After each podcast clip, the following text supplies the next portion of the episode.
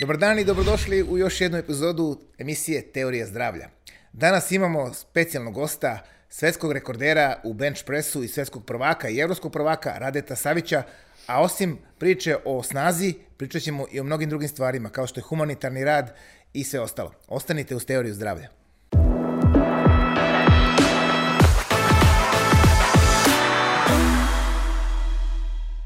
Dobar dan, želimo Radetu Saviću, svetskom rekorderu i svetskom prvaku u bench pressu.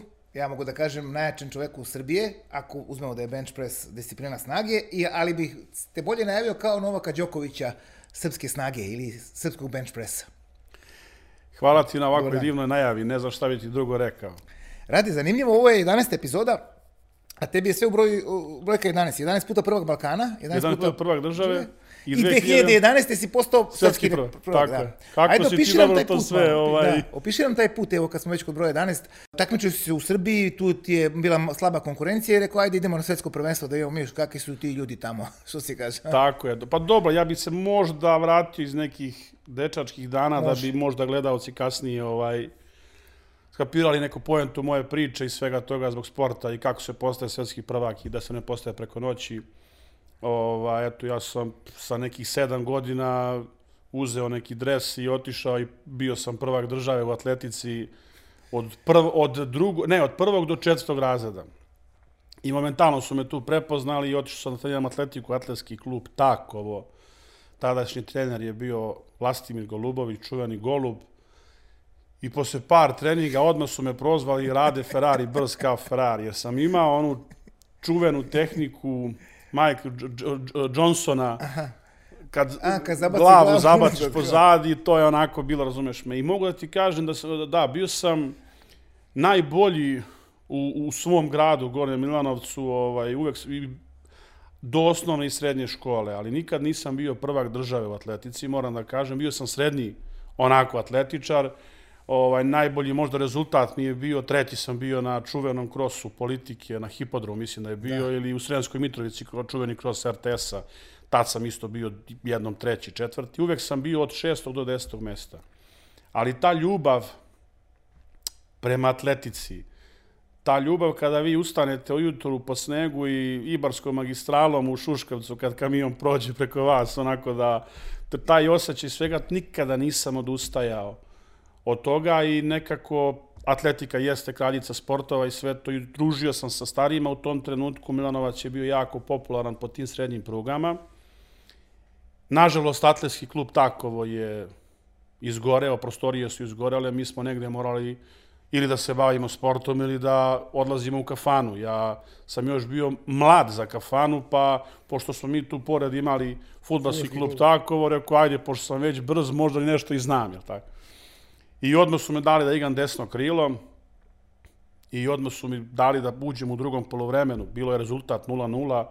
Igrali smo u Atenici, tamo kod Čačka i, i sam znaš kakvi su ti tereni.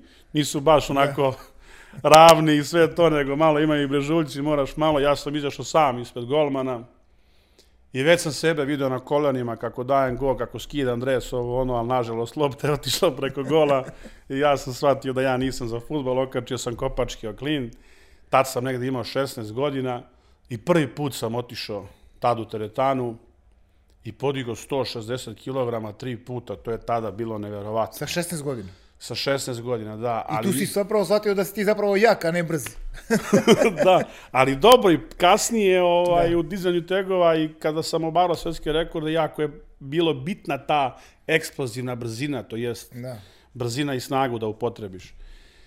I ovaj, nekako odatle su svi moji snovi se ponovo rodili i uvek sam se takmičio, uvek sam trenirao sa starijim e, ljudima generacije, ako sad on podiže 160 ja 140, uvek sam gledao, oni su me zezali jer sam bio mali, ja sam uvek gledao kako da ih stižem i kako da ih prestižem, onda kada sam bio prvak države, tamo vam, onda su oni već otišli u, u zaborav, a ja sam onda onako isplivam. I kada si prvi put postao prvak države?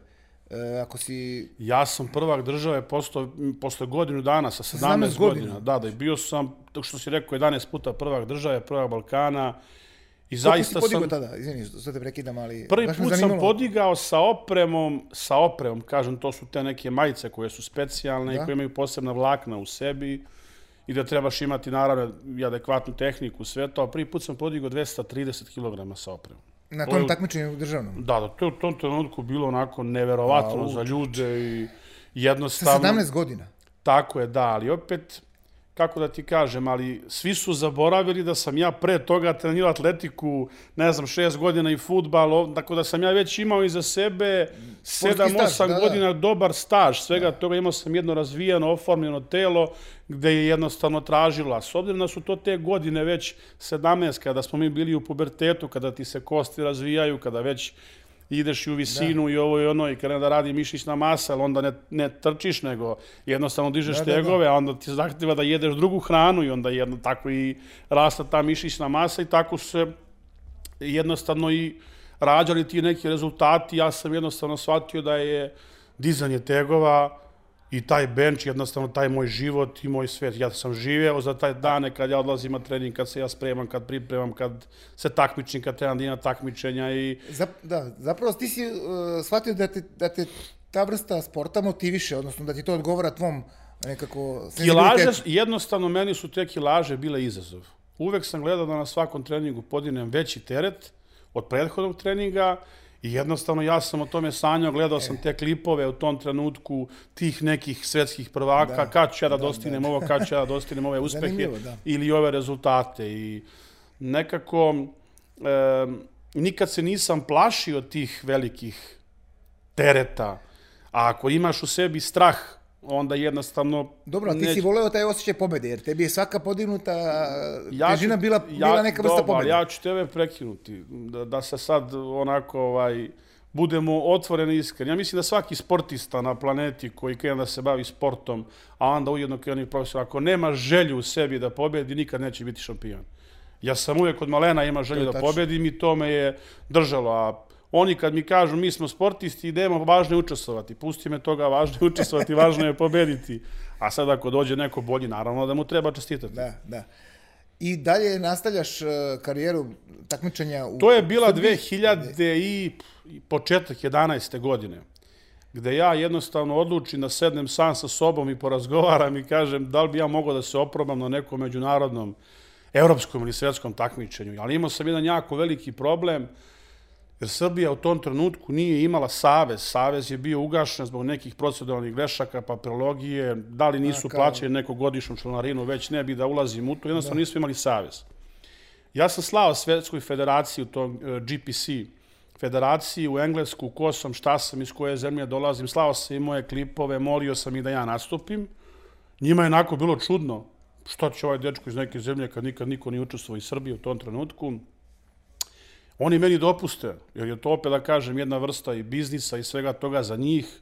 Da, i Dali kao... su mi da nastupam kao pojedinac za svoju zemlju, ali naravno moram da platim penale, mnogo više kotizaciju, učešće, nego kad bi imao za sebe savez, da. savez i sve da, da. to. Tako da sam se ja nekako odlučio u tom trenutku da nastupim u dve kategorije e, i, sa, i, sa, i sa opremom i, I bez, bez opreme, opreme da. tako je, i da pokušam da oborim, možda sam ja tad bilo tako kao nerealan, dva svetska rekorda, zato što sam po svim tim nekim, jel te, parametrima imao to na treningu. I opet kažem, ako imam na treningu, možda mi se i, i posreći ovam. U da. tom trenutku, 2011. godine, me zvao Partizan i ja sam potpisao ugovor bio za Partizan. Ali koliko sam imao veliku želju i, i, i sve to, ja sam hteo da oborim nezvanično svetski rekord na Partizanovom stadionu pred mnogo novinara, publike i tom trenutku sa opremom je svetski rekord bio 364 kg. Ja sam stavio 365.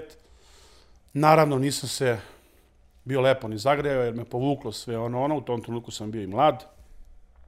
Spotere koje sam zvao sa strane, te drugare, više ih interesovalo kakva im je frizura zbog kamere, nego da, da meni pomognu. Nisam stavio magnezijum na majicu pozadi, s obzirom da je bilo jako velika vrućina i mnogo ljudi. Ja sam kao onako da klizam kada sam spustio teg na grudi niz klupu i bukvalno sam bacio tegove onako iza sebe i to je onako sve puklo, svi su ostali ovaj, onako u, u, utišani, ali hvala Bogu nisam se bio povredio i odlučio sam da kažem da, odla, da, da, da, da, da odem na takmičenje i na aerodromu sretnem Miloša Ćećanovića, drugara iz Crne Gore, koji i on krenuo na takmičenje, isto slučajno kao i ja. Šta ćemo, kako ćemo, Irska, do Dublina, iz Dublina još 200-300 km, mesto je bilo Limerick kod mora, ovaj, tamo i pošto ja nisam tamo znao ni kakva su pravila, ni šta treba da odradimo, ni vi imate sada dan pre toga merenje i prijavu, posle uveče izlaze liste. Vi prvu kilažu koju ste prijavili ne smete da smanjite. Ja sam tada prijavio odmah 260 kg, s obzirom da je svetski rekord bio 250. Pošto se tada javilo hiljadu i nešto takmičara. Da. Pošto je takmičenje, da samo kažemo, to je, uh, sport je powerlifting, a bench press je jedna od tri discipline da. u powerliftingu. I u bilo kom kontekstu da uzmeš, to je disciplina u kojoj je potrebna snaga i disciplina koja se najviše koristi teretanama širom sveta. Znači, da li je to atletičar, e, košarkaš, futbaler, bilo koji rukometaš, znači on mora da legne na taj bench i bench je to negde merilo snage, ali pored benča postoje čučan, čučan i mrtvo dizanje. Da. Vi imate, znači možete da nastupite u sve tri kategorije, a možete da nastupite u jednoj pojedinačno. Da. Ja sam se držao onog svog, drži se benča, nemoj da gledaš ovamo da bi duže trajao. U kom kontekstu? Kada se takmičite u sve tri discipline, to je još istiskuje dodatno uh, još veće napore, danas radiš čučanj, mrtvo, koleni, zglobovi, laktovi, leđa, ovo ono, i onda jednostavno ne traješ baš toliko dugo. Nekada sada, naravno, ne treba da to vežba. Ali ja sam negde gledao da se držim jedne discipline da bih trajao, ko što sam i trajao u ovom sportu. I onako, oštapao sam majicu, a svojim likom piše Srbija. I pošto je hiljada nešto takmičara bilo i ja listam da tražim gde sam i kreću da mi idu suze, jer ja sebe ne mogu da nađem. Ne vidim. Ja rekao, ovi me nisu prijavili, ja sam džabe onako potrošio novac, došao u stvari op, i svi gledaju pozadini za mene i pokazuju prstom, to je taj. U stvari, onaj ko je prijavio najviše, on stoji zadnji na listi. Ja to nisam znao, nego sam morao da idem koliko hiljada nešto imena da bi na kraju našao sebe.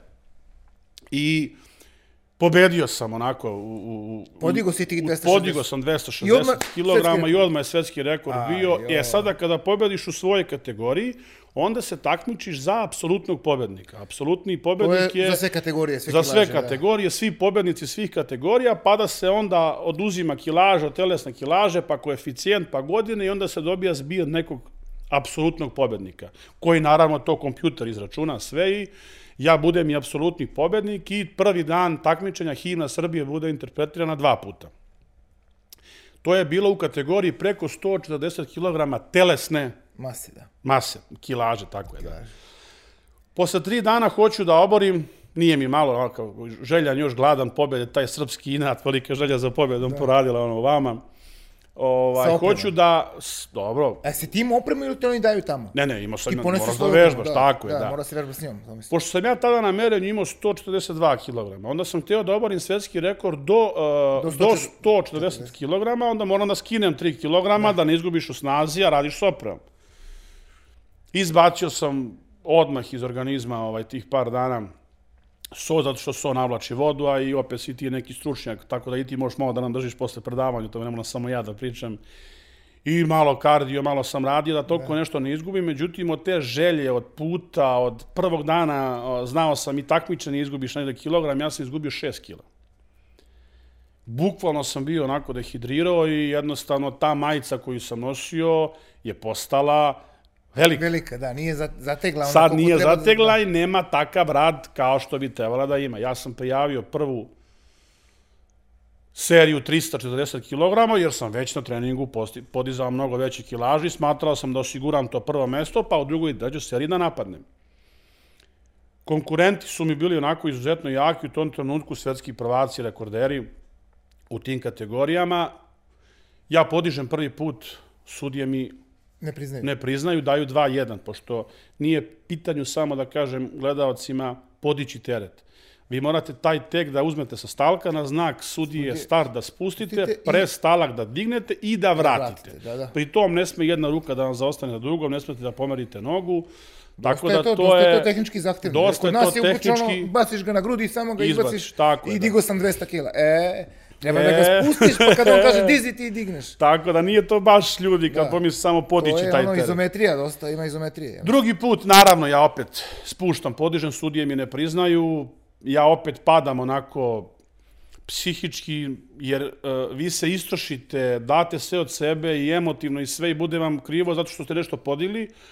Jer ja još nisam iskapirao da su oni videli već je taj neko došao no, već je jednom bio prvi, šta će mu sad drugo mesto i sudije su jednostavno u tom trenutku bile protiv mene i nisu htjeli da mi daju to prvo mesto koji tad meni to pripadalo, nego su htjeli da daju tom Fincu koji je podigao bio 335 kg u trećoj seriji. Znači sada ako ja podinem u trećoj seriji 340, ja sam opet svetski prvak, nisam oborio svetski rekord sa opremom, ali sam opet u zlatnu medalju.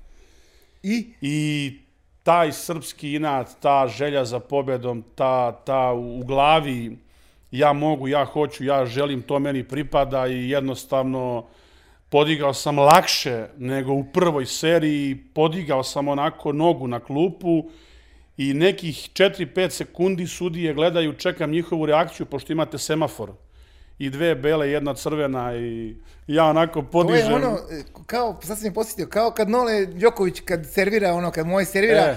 za, za meč loptu, on mu vrati onu i, na, i pobedi ga posle. Tako to je bukvalno bilo tako. Kad sam krenuo da urlam, da, onda sam takav ljubimac bio publike, onda sam ljubio Šipku, jednostavno, opet je himna Srbije bila interpretirana dva puta i to je neki početak veliki mene na nekoj evropskom i svjetskoj sceni u bench presu, jer gledaoci nisu ni znali u tom trenutku šta je bench, šta sam ja pobedio, a novinari pojedini nisu ni znali, nego su rekli Rade Savić, bodybuilder, je srušio svet, srušio svet, e, planetu, podigavši ne znam šta i Da, kako. da, A da.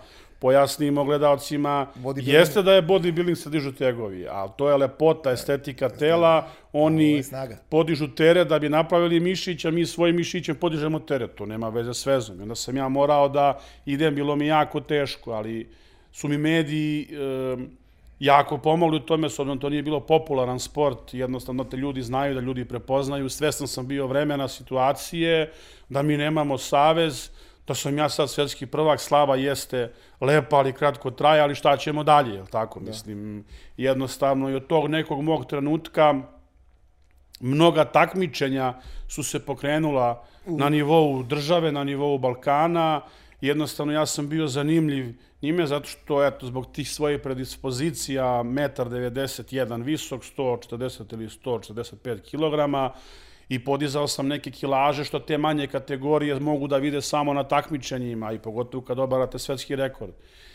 I nekako iz naredne godine sam je bilo sve, evropsko prvenstvo u Sloveniji, tu sam opet uspeo da, da, da, da pobedim i uzeo sam opet četiri puta sam bio apsolutni pobednik, samo što sam tada oborio svetski rekord i sa opremom podigavši u četvrtoj seriji 370 kg. Jer kada podignete tri puta uspešno, vi imate pravi četvrti, ne računa vam se u plasman, s obzirom da sam bio prvi, ali vam se računa u svetski U rekord. rekord, je. I ne možete oboriti evropski ili svetski rekord na nekom mitingu ili na nekom balkanskom, nego samo na zvaničnom evropskom ili na svetskom prvenstvu u toj federaciji u kojoj ste vi već Da.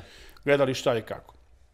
I posle toga, da, mislim, ono, bio sam pet puta za redom evropski prvak, dve, dva puta za redom svetski prvak i svetski rekorder sam bio, da, u dve, u dve različite federacije i hteo sam da objedinim, da kažemo, titule, da budem i svetski prvak u VPC u Američkoj federaciji, održavalo se u Rusiji, u Moskvi.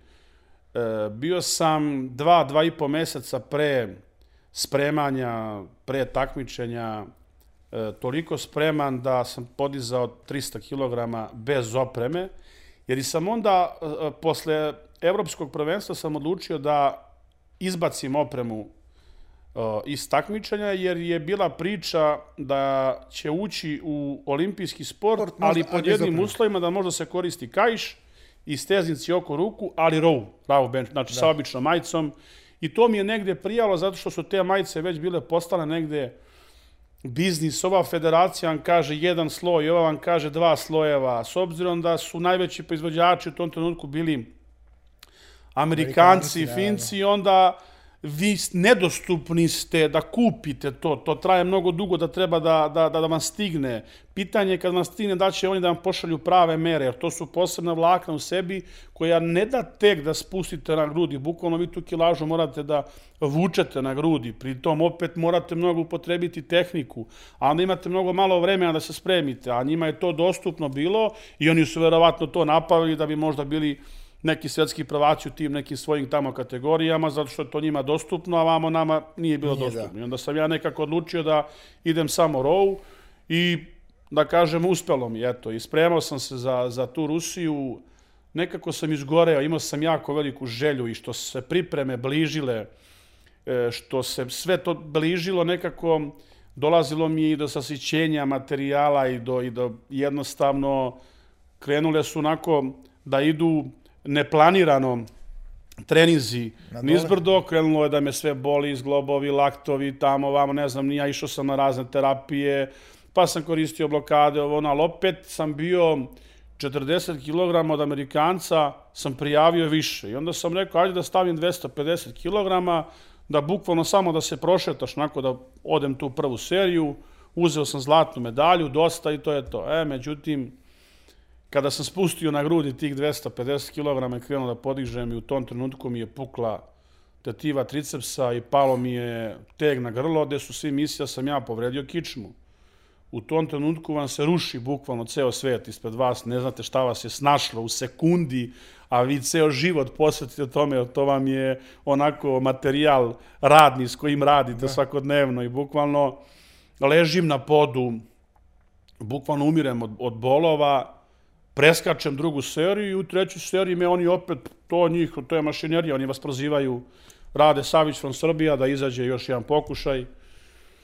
I ja opet stavljam steznike, stežem, ležem na klupu i onako, znate, kad vidite da vaša leva ruka nije leva, nego da je leva ruka od nekog deteta od pet godina da. i da nema uopšte funkciju, onda shvatite i onda, a, i tad nisam, e, tad sam verovao da možda mogu, znači, je, tad mi je već bilo jasno, rade, to je to, ne možeš, povređen si, ne znam šta mi se desilo, ne znam dok ne odeš, dok ne snimiš i bukvalno sam sa aerodroma iz Moskve došao na operacijonu salu i odrađena operacija odmah, pukla mi je tetiva tricepsa, meni je rađena malo neka posebna, stavljani su mi šafovi sidra koji se sjedine i postanu kost tokom vremena. I hvala profesoru doktoru Vladanu Stevanoviću, načelniku ortopedije koji je stvarno to odradio perfektno, ali tad mi se srušio, kaže vam, ceo svet, ali tad sam jednostavno e, shvatio i dosta su mi tada u tom trenutku pomogle reči mog duhovnog oca i vladiki starešine hrama Svetog Save kad mi je rekao, brate, rade, ovo ipak dokaz da si ti čovek od krvi od mesa, jer bi bio nerealan čovek da ti se nakon toliko godina bavljenja sportom nije desila neka povreda. I u tom trenutku on mene onako bio baš osvestio, ja sam rekao, pa stvarno je u pravu.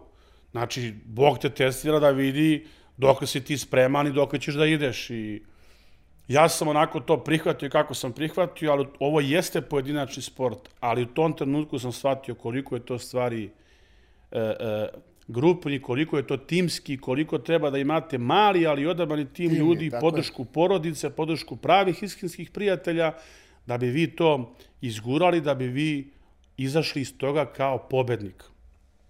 I nakon tri meseca delovaće ti možda nestvarno. Ja nisam mogao da uzmem, pošto sam ja inače pišem levom rukom i levoruk, a to se desilo na levoj ruci, nisam mogao da jedem, nisam mogao da uzmem vodu, znači dođem u teretanu i ovi mi se smeju, ne mogu da podinem bučić od 5 kg, ja sam vežbao dan noć. I ne smem ni da kažem doktorima, Naravno, kad odlazim na kontrolu, bi rekli kao nemoj to. Ova je lud, ova je ne, ne, nerealan. Ali tebi bila potrebna ta što se kaže, Tako mentalna je. stimulacija, da ti sebe ponovno ja sam vidiš sam kao, sebi, kažem, rade, moraš šampion, da se da. vratiš, ne moraš nikad više da odlaziš, ali Aj, vrati da se. Vratiš, da. Tako je. I nakon tri meseca ja podinem 200 kg. U teretani, naravno, neću da im kažem ništa, odlazim na kontrolu, oni gledaju, kaže, ovo je super, super ovo ono, ja pokažem snimak, oni ne mogu da veruju, počne da se krsta, kaže, da li si normalan?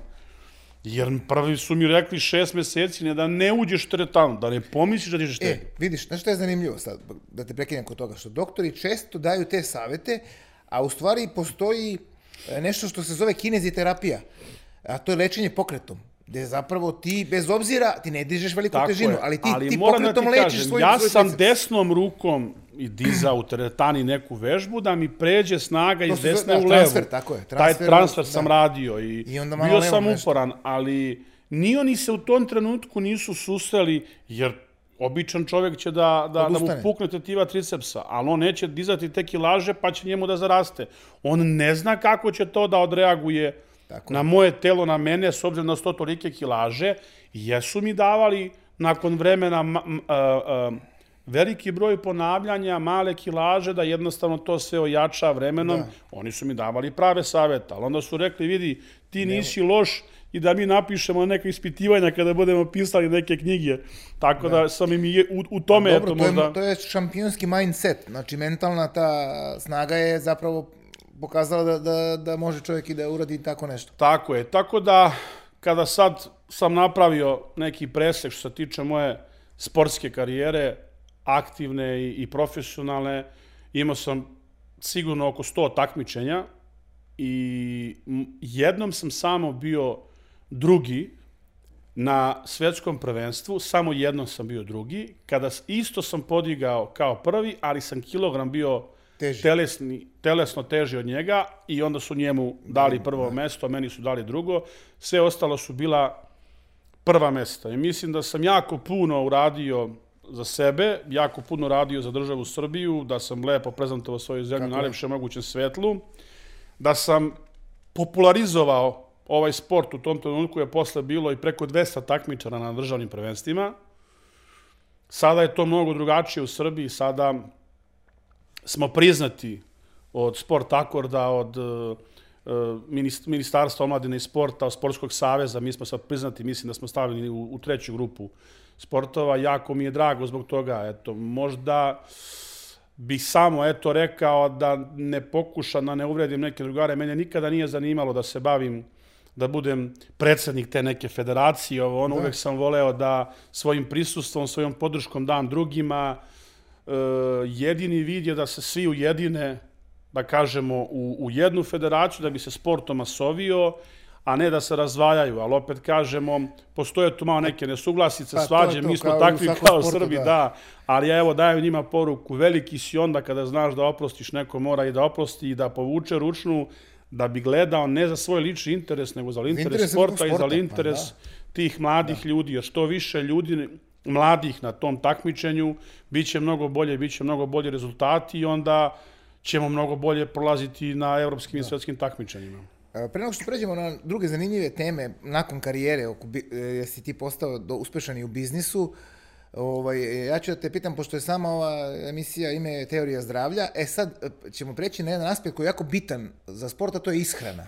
Kako si se ti hranio, ko- koje su to količine hrane, ugljenih hidrata, proteina, masti? Da li si pravio neke planove ili si ono što se kaže, Uh, Jeo po ja ti srpski, nešto, ono. da, po srpski. Ja ti nešto nisam baš merao da vam za to, ali pokušat ću gledalcima onako da Ovaj, naravno da ne možeš da ideš 300 kg da jedeš samo belanca. Ne da da se ne lažemo, kaže. jeste zdravo, to je čist protein, ima 3 grama proteina, ali ne možeš jesti, E, moraš još, jeći. još nešto bi ti pitao. Ja. Da li možeš da digneš 300 kg ako si vegan? Ja mislim da nema šanse. To su mi rekli E. mnogi veliki treneri, kondicioni i treneri snage. Kaže, ok, to biti vegan ako ti to, ali ti nema šanse da imaš toliko snagu kao neko ko jede meso. Ja ću ti, na primjer, reći dok sam se bavio aktivno sportom i odlazio na takmičanje, da mi, na primjer, Vladika i uh, Dali su ti razrešenje za post, tako? e, nije mi dao da postim. E pa to. Jer je smatrao da ne mogu da napravim rezultat, samo mi je rekao, brate, rade, ima vremena kad ćeš da postiš postiš, kada tako budeš je. završio Znači, karijeru. dobio si razrešenje duhovnika, što je Tako faktički je, i ja, E. evo sad će u ponedjeljak je ide i veliki uskršnji. uskršnji ovaj post i onda ja smanjujem intenzitet treninga jer nemaš toliko snage na Tako je, postnoj tako hrani. Tako da mislim da jako, jako teško. Teško. Jako, jako Tako da teško. mogle- Ja Mora se jede moje meso. pripreme, mora se jede i to crveno meso, Crveno, teletina, junetina, tako jer Koliko crveno, ti najviše mogu da pojedeš u toku dana? pa gledaj, mislim, Kilogram. to kad da pojedeš.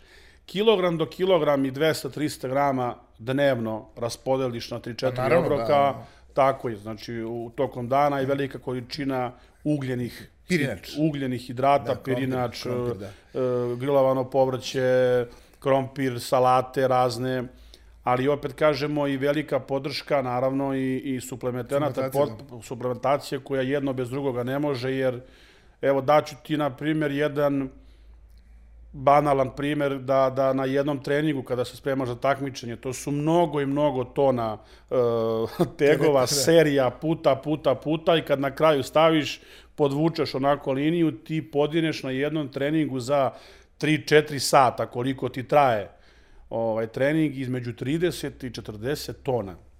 Au. Kako ćeš da se oporaviš sutra za naredni trening?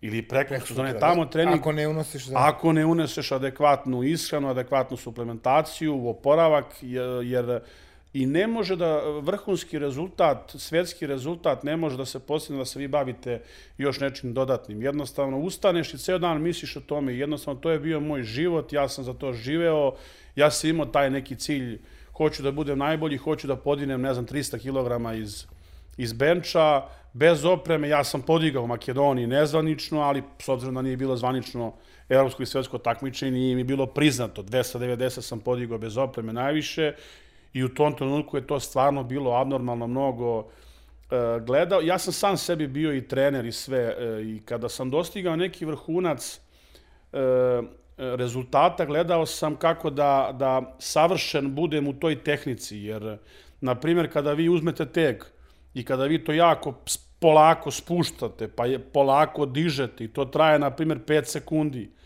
a taj isti teret podignete za 2 sekunde ili 2,5 sekunde, naravno da ćete podići 10 do 15 ili 20 kg više, Više. jer ste manje fizički držali teg na rukama. Da, to se zove time under, under tension, što bi rekli amerikanci, Tako ili, ili vreme pod tenzijom. Onda morate spustiti jako brzo tegove na grudi, a da ne odbijete od grudi, zato postoje razne vežbe, Da. ra, određene kako se koje radi, bench spoda, zaključavanje, to je već, da kažem, ja sam onako ulazio u neku u neki srž materije, pa sam onda prvi uveo taj neki katapult koji u Srbiji nisu ni znali. To su posebne trake od lakta do lakta sa običnom majicom, gde se radi na toj nekoj eksplozivnosti, gde vi sad podignete ono što podignete jednom, podićete 6 do 8 puta, da vam sistem centralni Da. nervni shvati da ste vi to nešto podigli Podigli, šest jeste. puta, pa kad to skinete, onda vam je to jedno mnogo lakše. Da, jer zapravo uh, tim, tim težinama čovjek vežba uh, CNS, a ne, ne vežba ove mišiće koje dižu. Nego mozak mora da kaže, ej, uh, kontrahuj toliko vlakana koliko treba da se podigne 300 kila. Pa dobro, u prevodu. Džaba ti da budeš fizički snažan ako nisi mentalno jak. Jeste. Jako To je jednostavno... razlika između bodybuildinga i, i, i dizanja tegova, odnosno powerliftinga, uh, između te hipertrofije i snage klasične. Jer i ovo razvija snagu, određenu snagu Da. i mišiće. Ali ja se njima za, zaista divim. snagu. Ja ne mogu dijetu, jednostavno ne, jednostavno ne mogu. Nisam čovjek da mogu da, da budem na dijeti, volim da jedem gurman sam i kad sam Dobro, sit, to onda sam najmirniji. To je, to je razlika u, Da. u, u psihologiji i ličnosti i neurotipovima. Baš sam objašnjavao to i mojim kolegama ovde, da ljudi koji su više neuralni tipovi, odnosno e, koji su, ja to kažem, dopamin dominantni, oni više vole da dižu int- intenzivno, kao što je recimo, kao što si ti, kao što je Asmir. Njih te, taj intenzitet pokreće, a ljudi koji su koji reaguju na, na druge neurotransmitere, kao što su glutamat ili nešto, oni mogu da rade 12-15 ponavljanja. Dobro, ja, ali ja mi sam radimo da jako- ti ne možeš da radiš Ja, često, nemo- često ne, ne. 15 ponavljanja. Ne, Kad bi ti ne, neko dao, ti bi radi- rekao, smorit ću Da, mi, mi radimo velike kilaže. Tu se radi negde snaga. Velike kilaže, manji broj ponavljanja i tu pravimo te obime na toj velikoj kilaži. Da, da, to, to je sve regularno, nego, nego ću ti kažem o tom mentalnom pristupu. Recimo, bodybuilder može da uradi 12 do 15 ponavljanja polako sa stezanjem. Kada bi to tebi dao, ti bi možda mogu da uradiš jednu seriju, rekao bi, brate, ko će ovo da radi 15 puta ovako, Tako daj meni da, da, da, dignem da, 200 da. kila i da idem kući. Da, da. E, upravo to, to je nekoj... A i pomenuo si ovaj, e, malo pre Asmira našeg istaknutog, E, da, da istaknutog kažemo. ovaj, sportistu i mog, ja. ba kažem, eto, od pre neki dan velikog, velikog prijatelja, ti si jedan veliki krivac zašto si mi opet vratio neku volju za nekim takmičenjem treninzima, zato što si mi odveo u dvoranu, da nas upoznaš i naravno da mu dam podršku, podršku za svetsko, za svetsko da. prvenstvo, jer evropski prvak, četvorostruki učesnik olimpijskih igara, veliki humanitarac, čovek velikog srca, čovek koji je jako puno radio za, za, za, za atletiku, za sport, za Srbiju i želim mu svu sreću na svetskom prvenstvu i u privatnom životu kasnije i u nastavku njegove sportske karijere i veruj mi, bit ću najglasniji, a ti ćeš vratno tamo snimati, bit ću najglasniji iz publike, da mu dam svu potrebnu podršku. Tako je, da. Ali, e, eto, video si da, da nismo mogli da sakrijemo emocije i šta znače sportisti koji su ono, ja sam us odmah izvinu, a znam kada se spremaš za veliko takmičenje, a hoćemo da ispoštujemo i vas medije, koliko mora da fokus da. ode na drugu stranu. On je pristao odmah. Pazi, on, je, on, se, on ima dve nedelje do svetskog prvenstva, on je rekao, nema je. problema, nek dođe, tako rade. Je. Ja sam se njemu, kuglu, ja sam se njemu ovaj, zahvalio. Svi su mislili da sam se ja da sam ja trenirao kuglu, ja ne da sad nešto se pravdam, ja nikad u životu to nisam bacio. Hteo sam da e, pokušam u što kraćem vremenskom periodu da savladam tehniku i zaista da bacim koliko sam bacio. Sad ne znam koliko je to bilo, možda neko nekih tamo 12 metara. Nažalost, video si sam da sam povredio bio zadnju ložu i da nisam mogao da dam svoj maksimum, ali sam opet deo sebe dao i hteo da budem najbolji. A opet s druge strane video si njega koliko mu je bilo krivo, koliko mu je bilo teško i koliko nije mogao dok ste vi bili prisutni. Da da se fokusira i da odradi kvalitetan trening. Tek kasnije, kada sam mu ja rekao, pusti mene, ja sam sad rekreativno, proći će, to je normalno, to je sastavni deo On se, da, malo, ovaj, se, malo se, što se kaže, bio i izmestio zbog tvoje povrede. Bilo mu je krivo što se povredio. Ali dobro, ljudi mora da znaju da su sportisti ljudi, da su sportisti uh, ranjivi, da jednostavno profesionalno bavljanje sportom istiskuje jednu vrstu rizika i da mi moramo biti spremni na to. A druga stvar, uh, kad si na, početku pričao o tehnici uh, u bench pressu, evo sad možemo da kažemo i da je tehnika u bacanju kugle jako bitna, jer smo pokazali... Si, ne, ne, mislim, dajde da se ne lažemo, kad ti kažeš najjači, ne znam, u Srbiji, najjači ovo, najjači ono, ja sam rekao kada svoju čerkicu budem izveo na pravi put i ako ona bude bila nekad evropski svetski prvak, tad mogu da kažem da sam nešto učinio i uradio svog života, a ona ima sad šest godina, tako da ima još dosta vremena da se radi. Ali svaki sport je težak na svoj način. Ti si video koliko je ta njegova rotacijona tehnika, koliko je tu potrebno eksplozivnosti. Da. S druge strane si video koliko je tu potrebno uh, truda, rada, koliko je tu potrebno snage, ment, koliko tako. njemu kockica treba da se sklopi. Nije to samo poenta baciti ono, ja sam tu, jak, ja ću sad bacim kugu. Baciti tu kugu. Da, da. ok, bacio sam i ja, bacit će i mnogi drugi, ali bacit će mnogo manje. Znači, da. možda imaš i 2 metri, 150 kg, ali jednostavno ne možeš da baciš, jer je da to, svaki sport je težak na svoj način, ako ga ne radiš, ako ne vežeš. Mi smo gledali, on je bacao po 20 metara, onako iz okreta On je lagano. dali, kad ste vi otišli, ona kažem da je on onda bio i blizu nekih svojih ličnih rekorda na treningu i ja sjajno. sam onako dao stvarno podršku i evo i ostali smo i svakodnevno se čujemo, razmenjujemo neka iskustva. S druge strane, čuo si i njega koliko je njemu bitno da radi taj bench, kosi bench, tako zbog je. tog dugog pokreta, zbog ne znam nija, tako da se opet i se vraćamo na početak da je bench merilo te snage da svaki sportista da. mora da diže taj bench. Rekao si da sam krivac, e, pa da li ćeš se takmičiti ponovo? Nema, Ali ne. pazi, možeš se takmičiš kao trener, da uzmeš nekog mladog, talentovnog dizača i da kroz ja taj, sam, taj rad Ja sam napravio par, svoj. moram da ti kažem, ja sam napravio par svojih par svojih, par šampiona u nekim juniorskim, e, seniorskim, čak neko je bio i balkanski, neko evropski, neko svetski prvak. To sam uvek radio iz ljubavi, nikom nikada nisam za to tražio neki vid nadoknade novčane ili ove ili one vrste, to sam radio iz ljubavi, a jednostavno ja sam se opredelio na neki drugi biznis i, da. i neki svoj humanitarni rad, jer smatram opet da, da mi sportisti da nam i taj humanitarni rad i privatan život mora opet biti podjednako važan i bitan kao i rezultat evropski ili svetski. E to, je, to je jako zanimljivo i to mi je jako drago jer ti si pokazao da ona naša poslovica um caruje, snaga klade valja baš i ne pokazuje se u tvom slučaju jer i kod tebe je um, odnosno inteligencija isto na visokom nivou kao i snaga. Dakle. I raduje me što recimo nisi ostao da budeš klasičan trener u sportu, pomogu si ljudima, ali si se opredelio za potpuno drugi biznis ja i tome si postao uspešan. Ja sam pomogao ljudima i dalje ću pomoći da. ljudima i bit će mi drago i puno srce da me zovnu na neko takmičenje, da upoznam nekog novog Rada Savića koji će oboriti moj rekord. Naprimjer, ja sam pomenuo pokojnog Željka Škrbu koji je držao da. E, rekord kod nas sa podignuti 242 kg, pa sam ja taj rekord oborio e, skoro star 20 godina. Ali sam ga opet pomenuo Tako je. i rekao mu koliko je bilo godina potrebno da neko obori njegov. Ja se nadam da će neko eto taj moj rekord oboriti možda pre nego što sam ja oborio njegov i svim mladim ljudima dajem svu potrebnu podršku i pomoći ću im koliko budem u mogućnosti. Tako i treba, rade i to, tvoja pomoć će sigurno biti dragocena, ali evo da se kažemo, ti si u, ostao si u biznisu, ali u biznisu za sport vezan, za fitness, tako da kažemo. Tako je, tako je, tako je. Imaš tako. nekoliko lanaca tako fitness je, centara. Pa, do, do, do, Mega gym. Tako kažem. je, tako je. Ja sa svojim partnerom Partnerim. Jošom Kolakom, mi smo, da kažemo, ovaj, evo sada otvaramo e, najveći fitness centar da kažemo, u Srbiji na skoro 3000 kvadrata sa 300 instaliranih jedinica i to je naš sedmi fitness centar u, u regionu, da kažemo. U, u lancu naših fitness centara i da kažemo prvi smo regionalni centar. Imamo ih sedam, imamo četiri u Beogradu, Trebinju, Smederevu i u Novom Sadu. Sadu da.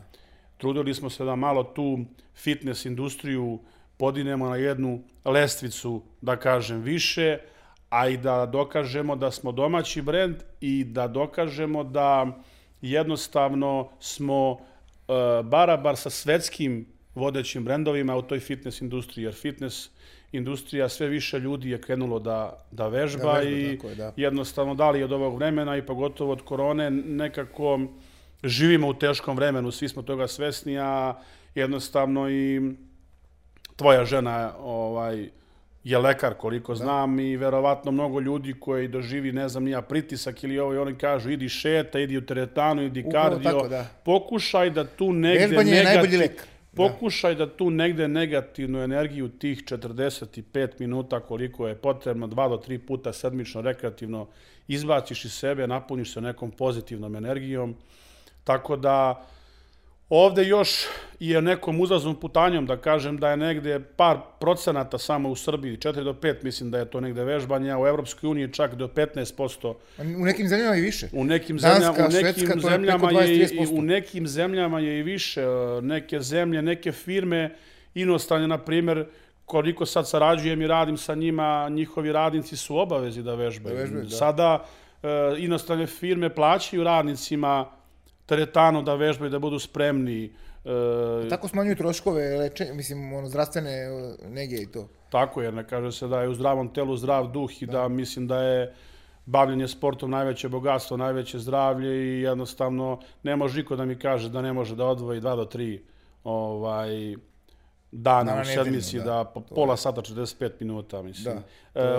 U Evropi je malo i u svetu drugačije, vi teretane rade po 24 sata, vi dobijete narokvicu ako ste njihov član, nekad budete i sami, a e, sistem Balkana je malo drugačiji, da ljudi vole da se druže, da popričaju teretani, da. to će jednostavno a, trajati. Ako u kafani, tako i teretani, kao, tako je, da. ovde dižemo bench, tamo tako ćemo je, da pijemo tako nešto. Tako da, eto, tako da, meni je drago da je Novi Sad baš dobio tako najveći jedan, taj fitness uh, centar u, u, u Srbiji, da Novi Sad to zaslužuje, Novi Sad je prelep grad i nadam se da će puno odatle izaći novih, novih šampiona, Šampiona. novih evropskih ili svetskih rekordera prvaka u nekim drugim raznim kategorijama. Mi ćemo se truditi da to opravdamo kroz naš kvalitet, s obzirom da stavljamo iz prave zadnje generacije, gde ljudi jednostavno nisu to mogli da vide, a tu će moći da vide, a jednostavno stavit ćemo neku zaista normalnu cenu gde će biti prihvatljivo za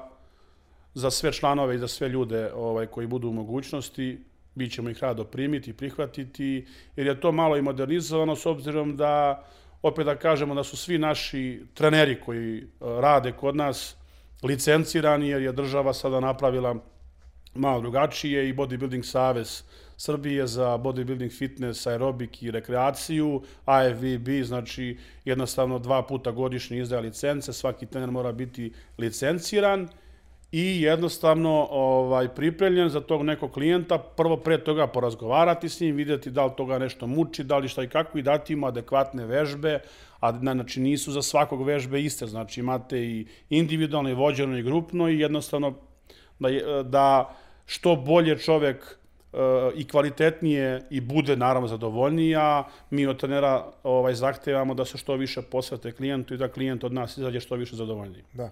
To je svakako sjajna stvar uopšte za srpski sport i za fitness u našoj, našoj zemlji. Ja bih se sad osvrnuo za, na treći deo našeg razgovora malo da, da se okrenemo i tom humanitarnom radu, a pre toga da spomenemo da si ti ujedno bio u Leposaviću i predavač na fakultetu za fizičku kulturu, a ujedno si bio i student, što se kaže. To sam, da. To je da. uspelo samo da ti kažem jednom čoveku, profesoru Aleksandru Nikoliću, našem legendarnom košarkaškom stručnjaku koji je na DIF-u još tamo 60-ih, 70-ih bio i predavač, a ujedno i student. Jer tada košarka nije bila toliko razvijenja i trebalo je neko ko je, ko je direktno s terena mogo da predaje Pa dobro, i powerlifting nije bio toliko e, razvijen, pa je sad... Up, upravo zato, i kažem, da. pravim tu paralelu. Pa eto, ti, ja ti si neko koji iz prakse da, dolazi i ja kaže... Ja sam pre par godina došao da upišem fakultet i hvala uh, dekanu Veroljubu Stankoviću, koji je jednostavno i na njegov negde predlog Kako su oni prepoznali to? Studenti, da... ja sam došao i kada su studenti čuli da ja dolazim, zato što su im u tom trenutku sam se još bio i takmičio i jednostavno mnogi su me prepoznali, zahtevali su slika i od mene, tražili su mi neko iskustvo, oni imaju tamo jednostavno predmete koji su vezane za snagu, za Tako dizanje je. tegova i jednostavno kaže da li bi ti voleo da onda budeš i naš stručni konsultant i da održiš s, uh, studentima nekad predavanje kad se budemo dogovorili, ja sam im održao predavanje i onako je baš ostavio lep utisak na mene, a i jednostavno, eto, e, hvala njima i ovom prilikom ih pozdravljam što se i oni zalažu da naš fakultet dole i dalje traje i da ljudi dolaze i da jednostavno ima što više studenta i dole. Da. A zanimljivo je da si predavanje drži u Niškom zatvoru. E, to mi iskustvo ispričaj, kako je to bilo uh. e, sa zatvorenicima. Teško. ja, pretpostavljam, meni sa to deluje, znaš, u američkim filmima imaju napolju teretanu i kao ovi dižu Nije baš kao, vidi, vidim da si dobro obavešten, vraćaš me sad u neke periode koje su bili pre ovaj, par godina. Ovaj, da, dobio sam poziv od tada upravnika Niškog zatvora, zato što su oni njima uveli tamo, znači da oni mogu da se takmiče u tom sportu, pa valjda ako dobiju neka priznanja ali ako osvoje neko mesto, onda imaju neke tamo povlastice, pa im se nešto malo i smanjuje, da. šta i kako i da li, kaže, bi ti želeo da održiš, posto pre mene mislim da je bio sudija da li Mažić ili posle, ili je pre mene bio Dragiša, neko da. je njima isto održao neko predavanje, ja sam rekao zašto da ne ali ti sam znaš kako je u tim, pogotovo si rekao, mislim, ne znaš kako je, ali smo čitali, svi gledali smo te filmove da u američkim zatvorima ko diže najviše bench, on je tamo kao glavni i to.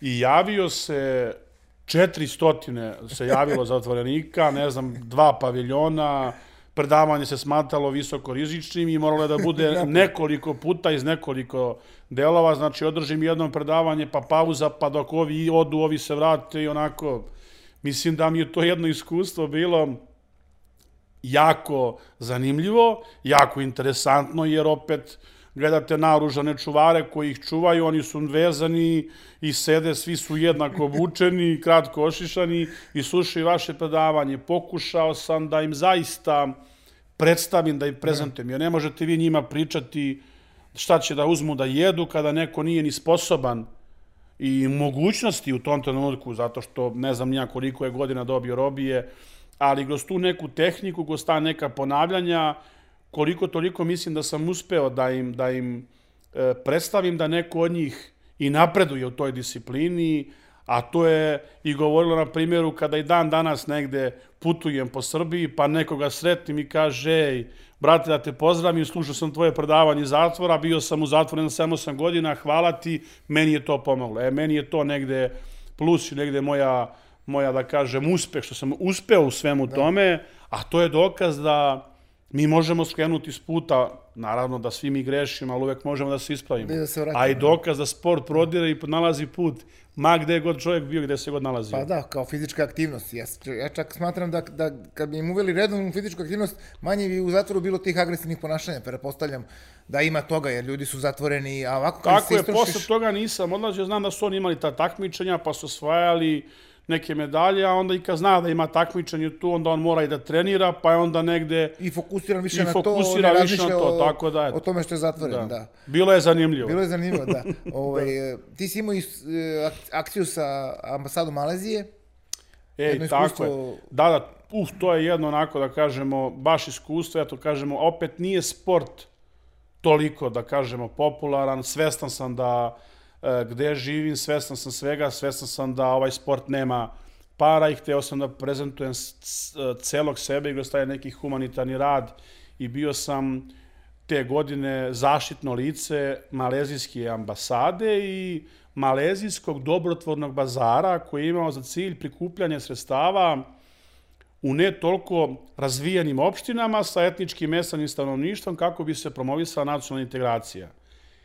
I skupili smo m, 300.000 dinara u osnovnoj školi u Medveđi i 500.000 dinara osnovnoj školi, osnovnoj školi u Sjenici e, u, u vrednosti školske opreme što su oni zahtevali. Mi smo to uručili, predali, ali sam ja nekako na moju inicijativu uspeo, kada me ambasador pitao da li bi neko, pošto su oni da kažemo e, muslimani, predstavnici su svih muslimanskih zemalja u svetu, da li bi neko iz Srpske pravoslavne crkve održao govor pred ovde prisutnim ljudima. Ja sam na moju inicijativu zamolio sam ljude iz Srpske pravoslavne crkve i starešina hrama Svetog Sava i vladika Stefan je, ovaj, mi je izašao susret i došli smo i bilo je fenomenalno zato što sam uspeo na tom skupu da održi govor i neko iz muslimanske zajednice Srpske pravoslavne crkve i da predstavimo da nebitno koje smo nacionalnosti, da jednostavno širimo ljubav, širimo mir i da smo svi jednaki, da trebamo da se držimo, da se čuvamo, da nema mržnje, netrpeljivosti i to se nekako ambasadoru svidelo i onda sam dobio VVIP poziv. Meni je to bilo onako čudno, zvali su me iz ambasade da dođem na razgovor. I kaže, dobio si VVIP poziv, vlada Malezije izrazila želju da te upoznam. Ja u tom trenutku onako pogledam onako sastanak sa predsednikom, premijerom, gradonačelnikom Kuala Rumpula, ministrom sporta, najbogatijim malezilcem, kraljem države, ja kažem, ovo je malo neki film i nestano za mene u tom trenutku, jel te, ovaj. Ali jednostavno bio sam im jako zanimljiv, jako interesantan, zato što sam nešto odradio što možda drugi nisu bili. Da. U tom trenutku je bio ambasador Ju Bazan Jusuf, moram da ga pozdravim, i onda je dolazila njihova najpoznatija atletičarka i svetska, mislim, prvakinja u penjanju na stepenice Suaiba Nasir, gde smo jednostavno osmislili da radimo projekat Jedan svet, jedna nada zajedno za održivi mir. da. I onako kad sam otišao na aerodrom, sleteo oko mene obezbeđenje i pratnju, meni sad sve ono čudno, jer nisam prolazio kroz to, sve mi deluje nestano onako, da. I da kažem opet, eto, imao sam, uh, sa, nikada se da kažem u istoriji do tada nisu sastali predsednik i premijer, ni dan danas. A ja sam imao sastanak, da kažemo, i sa predsednikom i sa dva premijera, i bivšim i sadašnjim. A oni su od 1956. godine do danas imali samo sedam premijera. A ja sam imao sasta, Sa dva. a sastanak sa dva i naravno potpisao mi je i odobrio projekat Tud Mahatki, najuticajnija ličnost, koja je 23 godine bio na vlasti i opet je postao premijer kao najstariji u svetu sa 93 godine. I bilo mi je onako, da je, održao sam da i predavanje na sportskom uh, univerzitetu, gde kada sam im održao predavanje, opet uh, sam hteo i da oni vide kako je to kada podižeš velike kilaže. I njima je to bilo jako interesantno da ja sada ovako bučan, pa odem presvučan se, pa se zagrejem. Jednostavno, hteo sam celog sebe da dam u to i bio sam im onako jako zanimljiv, interesantan, da im sve to predstavim i onda je onako e, video sam koliko su cenjeni mi kao Srbi, e, e, e, naši sportski, sportisti, naši sportski stručnjaci, koliko su cenjeni. Upoznao da. sam eto i ministra za omladinu i sport koji je eto u tom trenutku bio poznat pod Fit Malaysia platformi, koji je ulagao u ne toliko popularne sportove koji donose rezultate. E, ali tamo sam opet učestvovao u humanitarnom radu, jer su njih zadesile poplave. Njima su svake godine poplave i federalnu jedinicu Kilantan, pored Tajlanda, zadesila poplave. Onda je kralj države, čija je njegova i vojska, odlazio tamo i donirao, ja sam onda išao s njima tamo, pomagao sam, donirao sam te neke poklone i već Sjajno potrebnu priča. hranu i to je onako jedno veliko iskustvo za mene da imate sastanak sa svim zvaničnicima i nadam se opet da sam svoju zemlju predstavio na najboljem mogućem svetlu, a u diplomatskom foru ima to već ko je zadužen za to i ko će raditi Sigurno te neke, te neke druge stvari. Jer zemlje tamo, sedeti opet u predstaviti zemlju u, u državi koja je preko 30 miliona stanovnika, koja ima isto toliko turista, koja je stopa nezapošljenosti, ja mislim svega bila u tom trenutku 2,5%, 400 milijardi evra spoljnotrgovinska razmena koji su e, imaju najkvalitetniju sirovu naftu i poznati su po kalaju, palminom, palminovom ulju. Da. Tako da jednostavno mislim da sam jako puno uradio. Ja, zaista to je jedno jako veliko iskustvo za mene i nastavit ću i dalje da se bavim Tim humanitarnim radom. tim da. humanitarnim E, radom. da pomenemo sad za kraj, evo, taman i kod nas, e, tu kampanju u kojoj ti učestvuješ kao zaštitno lice sa još mnogim sportistima, to je život u E, meni tvojim je- rukama. Tako je, to je život, e, meni je pripala velika čast da budem, e, da kažem, jedan od provotivnih lica kampanje pod nazivom Život u tvojim rukama, koji organizuje Crveni krst u partnerstvu sa Olimpijskim komitetom pod pokroviteljstvom Ministarstva zdravlja. I biti u timu sa, opet da kažem, eto, Asmenom Kolašincom, sa Natašom Kovačević, sa Zoranom Arunović, za, sa, sa Milošem Teodosićem. Ja zaista, to su sve sami šampioni, veliki ljudi, osvajači velikih medalja i ja zaista ja mislim da smo mi u timu koji pobeđuje i da ćemo mi ovu kampanju predstaviti u najlepšem mogućem svetu i što više ljudi ubaciti da prodremo svest građana koliko je zaista bitna ova kampanja. A lepo glasi slogan e, e, m, poruka kampanje, moto kampanje šalje jednu lepu poruku, kaže e, pokrenuti nekom srce najplemenitija stvar je što možemo da uradimo za drugo ljudsko, ljudsko biće. Svako treba da zna kako.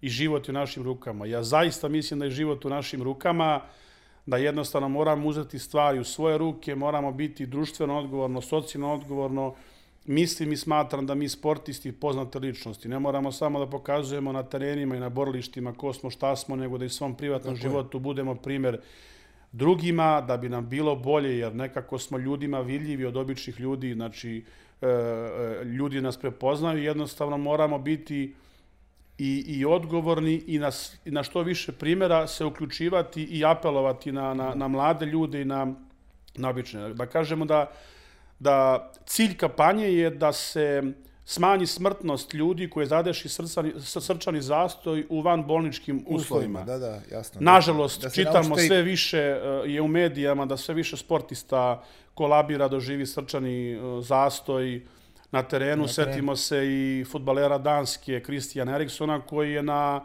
poluvremenu evropskog prvenstva Danska, Finska, ali tako nešto bilo. Da. Pao na terenu, bukvalno, da, Pred, buk- pred kraj polovremena. pred kraj poluvremena kolabirao i njegov lekar je čak rekao da je imao, da, da, da je imao srčani udar i da je faktički bio pet minuta u, u tom stanju, ali opet brza reakcija e, njegovog tima, Tima i lekara, je. ljudi, lekara je e, dospelo da se on vrati, ali šta je isto poenta i da je nakon sedam meseci od tada on opet zaigra ovog puta u Engleskoj, zato što mu je ugrađen defibril- defibrilator i pravila su, mislim, da u Italiji ne može da igraju igrači kojima je to ugrađeno, a onda u Engleskoj Mogu. U Engleskoj mogu. Znači, da sportista i kada se to desi, a brza reakcija ljudi, tima, e, građana, e, može da vrati nekome život, jer 7 od 10% slučajeva koje zadesi srčani zastoj su van bolnice, u svakodnevnom životu, u prodavnici, na treningu, u privatnom životu. tako, da.